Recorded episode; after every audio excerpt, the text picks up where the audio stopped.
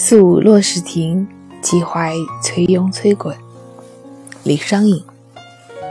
竹雾无尘水渐清，相思招地隔重城。秋阴不散双飞晚，留得枯荷听雨声。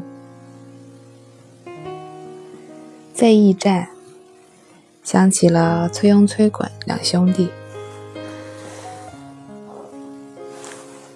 相思之情，寄托于竹雾，寄托于水涧，寄托于那蚯蚓，寄托于那早来的双栖，更寄托于这枯荷。有鉴赏家说，这一句“留得枯荷听雨声”，只有彻夜辗转难眠的人才能听到。而我看到的，却不是辗转难眠，而是纵然已经枯萎，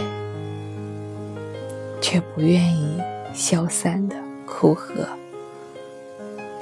纵然知道自己已没有机会再次绽放，却依然留恋在池塘当中，守着那一缕不愿意消散、不愿意离去的枯荷。这枯荷到底是真实存在的，还是留在作者心中的？我们不得而知。我们能看到的，只是透过这首诗，看到了他给我们构筑的那一个画面。深秋初冬，霜期已至，阴风一阵，霜飞满天。水还是很清，竹雾也很干净。夏天，满池的荷花已然凋谢，连荷叶也不再碧绿，变成一小块一小块的深黄色、深棕色的枯萎的荷叶，凋敝在。荷塘中央，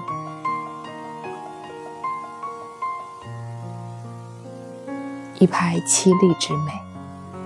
我不知道你们有没有见过那荷叶凋敝之后的荷塘是什么样子。在夏天，它们是接天莲叶无穷碧；可到了深秋以后，当荷花、荷叶一个接一个、一朵接一朵的由绿转黄到枯萎。甚至到深棕发黑的颜色，飘荡在池塘上。那池塘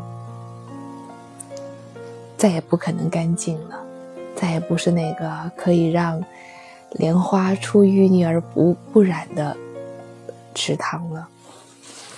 一眼望上去，真是让人伤春悲秋的景色。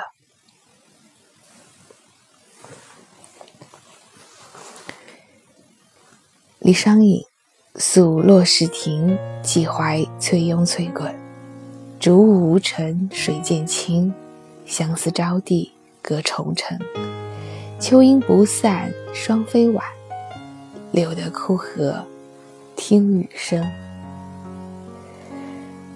不肯散去的不仅仅有这枯荷，还有那秋阴呢。